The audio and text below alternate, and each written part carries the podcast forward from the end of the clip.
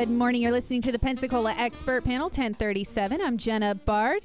We are joined now on the phone with Terry Gross. How are you, Terry? Good morning. Uh, glad to be back. Uh, looks like we got some weather conditions today, and hopefully this will get through so we can have a great Fourth of July weekend. Amen. I'm ready for it.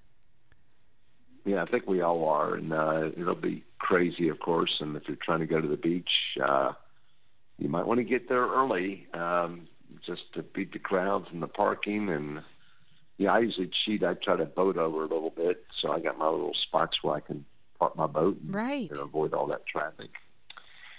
That's the But smart way I'm to a do lawyer, it. so we got to talk about law stuff. We can't just talk about boating and uh, the, and uh, the beach and all that. But um, anyway, I'm a lawyer. Most of everybody that listens knows I've been uh, here in Escambia County for only 43 years, and I'm proud to say uh, that I have my three sons in with me, my two biological sons, and then of course my son-in-law Dalton Allen. So um, the four of us practice uh, throughout Northwest Florida. We got five offices: uh, Pensacola, Milton, Crestview, uh, Fort Walton, and Navarre. And we just you know try to serve and meet everybody, and we limit our practice to only personal injury. So today's topic, what I'd like to get into, uh, and we can always have callers, call, excuse me, callers if they wish to uh, text you or call you. How could they do that? Yeah, you can text in any questions for Terry at 850 437 1620. Good. And uh, the time always blows by. So, what I want to talk about today is when people are selecting lawyers, uh, they either go to the websites or they look at the ads, they may still go to the phone book or whatever it is. And various lawyers, uh, they, they cite different ratings, different agencies, and and it gets really confusing. It's a bit confusing to me, truthfully. But I still would submit to the listeners that probably one of the biggest uh, accolades that a lawyer could ever receive in their field is to be board certified because in Florida, it is very difficult for a lawyer to become board certified. Uh, they have to be out five years. That's not too difficult. They have to have 15 uh, trials, uh, usually jury trials, and that is difficult because trials are just not as common today as they used to be. There's a lot of reasons for that. It would take me an hour or two to explain it. Just trust me that there's fewer trials today than when I was a young lawyer, and I tried a bunch as a young lawyer. In one year, 1983, I picked uh, 18 juries, tried 15 jury trials. So it, it's just not as common today. Nowadays, if you try one jury trial a year, that's a lot. So that's a requirement. You have to go back to the and take a very grueling bar exam. We took it in Tampa on very esoteric topics such as the sovereign immunity law, the collateral source rule, the wrongful death act, uh, the proposal for settlement rule, uh, the, the all kinds of different doctrines out there, the instrumentality doctrine, um, and so forth, the Graves Amendment. So just to show that you have expertise and knowledge of very um, esoteric facts and laws that only an expert would know about. So um, I'm proud to say I've been board certified since 1983. There are over 100,000 lawyers in the state of Florida, and less than 2,500 are board certified civil trial lawyers. So that's a rare breed out of, so that's just about 2.5%. But of those, probably half of them are insurance company lawyers. So if you back them out, there's probably just a little over a thousand board certified civil trial lawyers throughout the state. So that's one thing I think a person should look at. Uh, if you go up in the panhandle here, there's probably a dozen of us that maybe are board certified civil trial lawyers that represent plaintiffs. Then I think the next uh, thing, if you're going to Google somebody or look at the web page, there's an old, old um, rating agency that's been around for over 100 years, and it's called Martindale Hubbell. Martindale Hubbell. They rate lawyers, and how they do it is they get peer reviews. They get fellow lawyers rating fellow lawyers, and judges rate them as well. So judges are included and fellow lawyers, and the highest rating a lawyer could ever receive is AV. V is in victory. AV. That's the highest rating on del Hubbell's list. I'm proud to say I'm AV rated. Uh, next, there's some new stuff out there. There's something called Avvo, A-V-V-O. Avvo, I'm not sure the agency behind it, but they rate lawyers 1 to 10. And of course, uh, 10 is the highest a lawyer could be rated. I'm proud to say I'm rated 10. Not bragging, just stating facts. Because there's so many lawyers out there that are advertising now. You're just inundated with these lawyers. Some have billboards, and they're not even licensed in Florida. You got billboards everywhere you can think. And not only are they not board certified in Florida or AV rated in Florida, they're not even they don't even have a Florida bar license. Uh, but yet the the billboards are everywhere. And so anybody, any young lawyer, anybody could throw up a billboard. Then there's um, see, I'm just trying to think of what else is out there because there's so many of them. Then they got um, the million dollar uh, club. I forget what they call themselves, but million dollar advocates or whatever. And that sounds good. You think, God, he's selling a case for a million dollars. Uh, he must be good. Well, let me ask you this. Let me just pose a question to the public. What if there's a catastrophic injury case and it's caused by an 18 wheeler who's got gazillions of insurance and some lawyer settles that injury case for a million dollars? But what if it was worth three million? What if most lawyers who are very accomplished and seasoned would have pushed for three million, but this other lawyer was happy to accept a million, and then he could be a petition to become a member of the Million Dollar Club because he settled a case for a million dollars. Uh, but that doesn't necessarily mean that that person's a great or a proficient lawyer. So just because you settle a case for a million dollars just means you had a good case and anybody, a general practitioner, a young lawyer, anybody can pick up a good case. Just blind luck. Somebody walks in her office. They say, "Are you a lawyer?" Yes, I'm a lawyer. Boom, there you go. So I, I think just being part of that uh, doesn't necessarily uh, rubber stamp that person uh, as a proficient lawyer in, in that field of practice. Yeah, that makes then sense. Got, uh, hey, Terry, I'm going to yeah. interrupt you real quick. We actually have a call coming in I want to get to to make sure we get to questions. Um, it looks like Yes. Ozzy from Gulf Breeze is on the line. Ozzy, go ahead with your question. Well, I'm going to change the subject up on you, Terry, and, and host. Uh, but before I do that, let me just say this is unsolicited call. I have I know Terry Gross. He's an excellent attorney. He represented me in a car wreck thing. It was actually a little bit complicated, but anyway, just if you need a lawyer, call Terry Gross. He's smart. He's a good man. He's a great lawyer and you know I just can't say enough uh, about you know and there's a reason why he has these good rankings and these good reviews and stuff on the internet because he's good so that's that now Terry I got a question for you Well, the hold on, hot button issue on. you know all this stuff go ahead Okay, I'll hang up. I just want to say one thing on that topic. So you're just saying this and calling in for the public, hoping that I give you one of my secret fishing holes. That's why you called in. oh Just hoping that if you said these Well, nice know- things, I'll give you a, a secret number. Actually, that would have been a the, the I, that would have been a good idea, but you know I've tried that and it, it doesn't seem to work. So I kind of gave up on that. But uh, then you know right. maybe All right. uh, I'll soften you up a little bit with all the uh, flattery, but it, it's it's really true. So I mean I think people can hear from the tone of my voice. I'm I'm not just saying that to say that. He's been around for a Well, long time. He's been practicing law for a long time. He knows what he's doing. If you think you need a lawyer, you probably do. So give Terry a call. I mean, it, it was such a it was a huge relief to me because at first I was, you know, hemming and hawing about, you know, contacting an attorney or not, and I had all these other insurance people and everybody calling me and wanting information and stuff.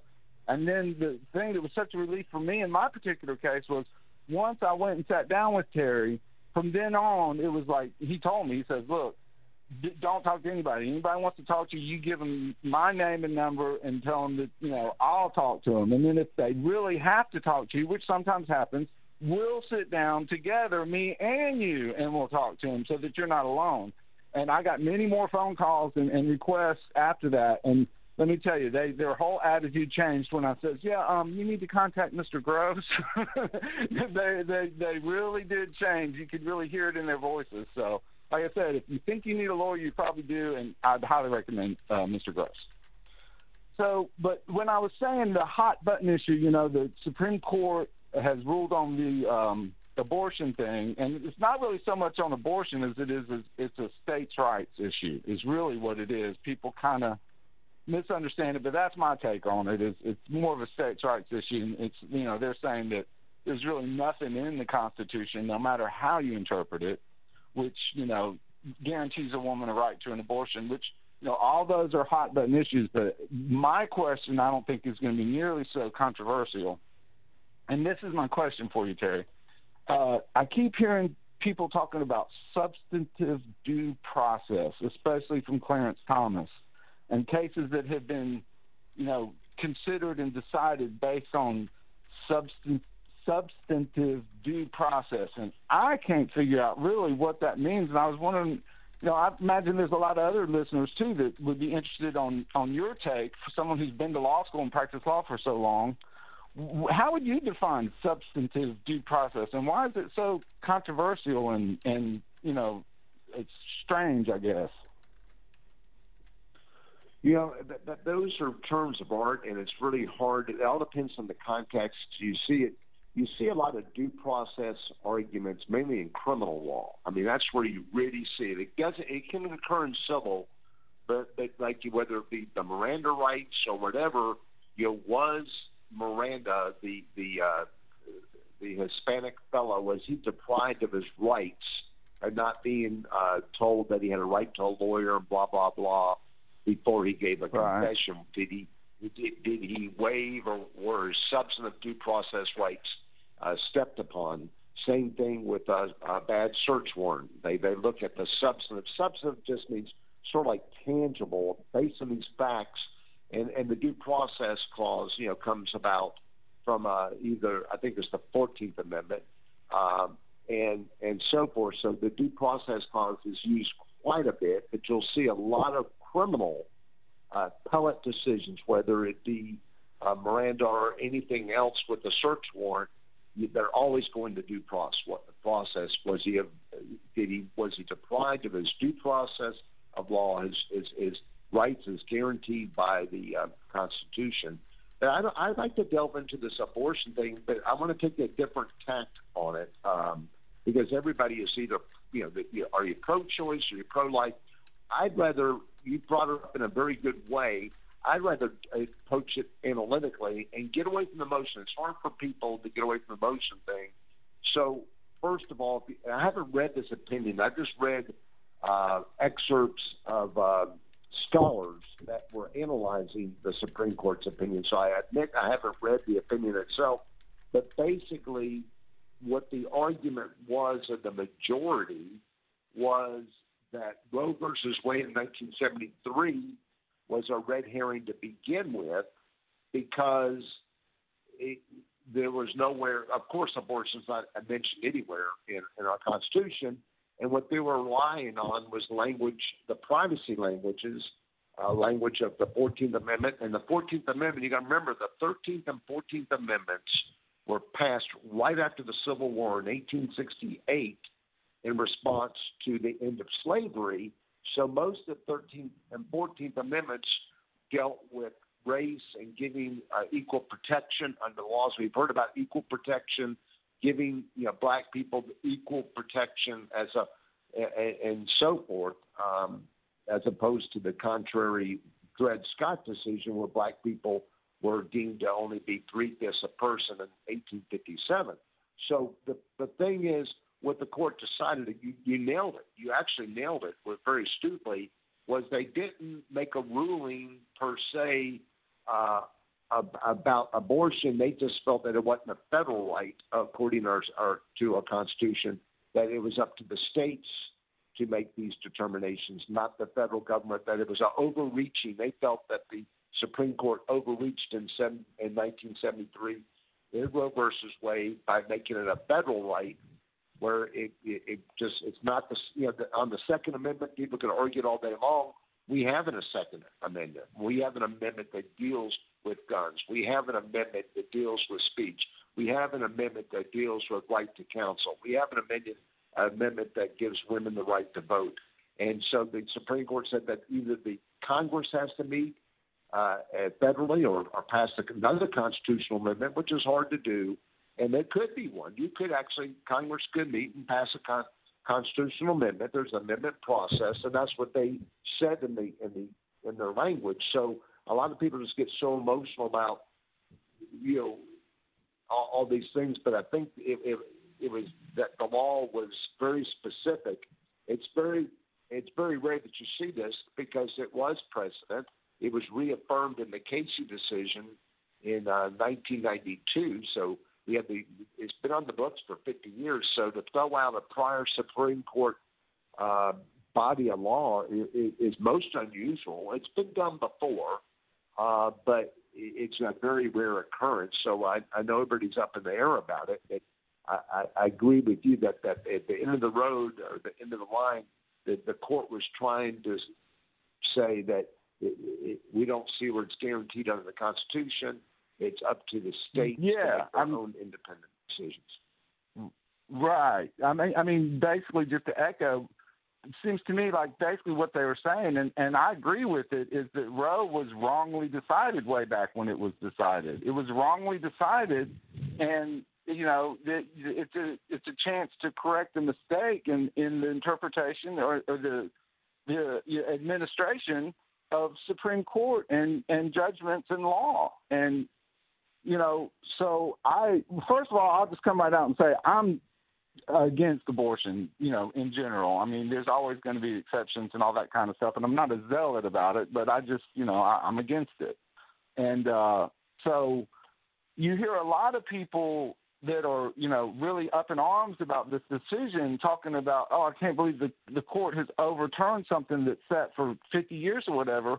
But you know, I would like to remind everybody, and if they haven't heard this, you know, I'll say it. You know, there's a lot of decisions that were really terrible decisions, especially civil rights type things, that stood for 30, 40, 50 years that were overturned. And it's a great thing that they were overturned because the court was correcting something that was wrong. You know, and I don't think there's any person that really, you know, knows the Constitution and and civil rights that would argue that, that that was wrong to overturn some of the you know racial discrimination type you know law that we or not maybe not law but opinions or whatever you know rulings that the Supreme Court had made over you know, you know over the years back in our past. So just because it's sat for a long time doesn't mean it it doesn't need to be overturned. I, I think that's a, a false argument right there. I think that you know the past shows a lot of things that have been overturned you know, it was a good thing. And I honestly think this is a good thing as well. So, anyway, that's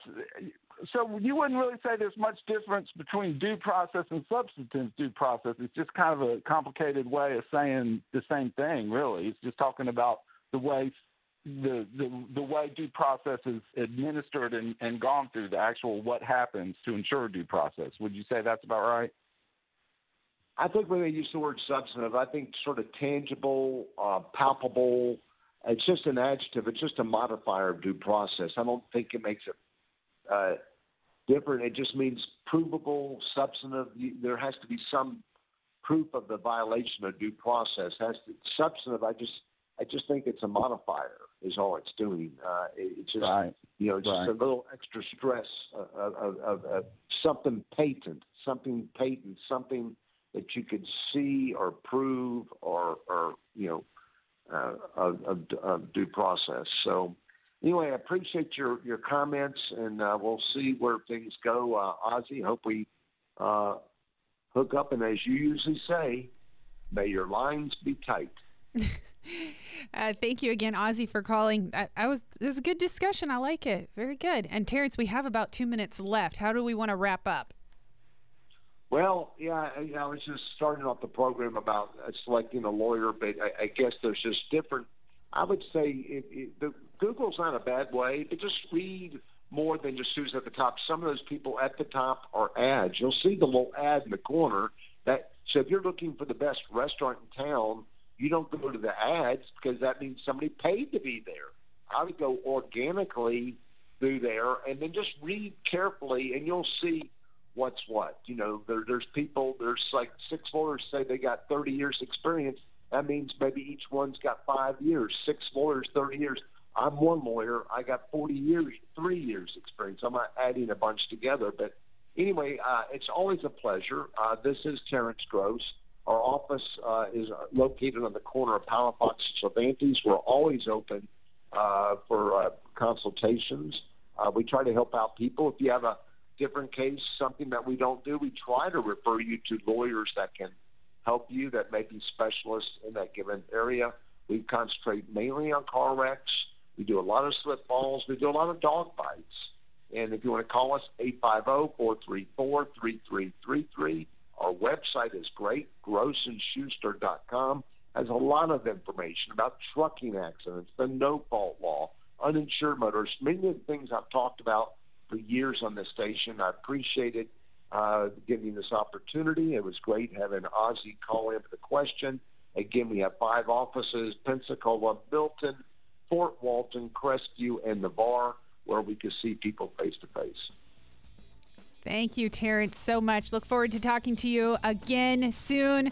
Always a pleasure. Again, you can catch this podcast later on at newsradio923.com. Look for Terrence A. Gross under the Pensacola Expert Panel podcast page. I'm Jenna Barr. Tune in tomorrow morning. We've got some fun Thirsty Thursday action for you, gearing up for the holiday weekend with all of your barbecuing ideas. And uh, have a fantastic day. Stay dry. Talk to you tomorrow. Local talk during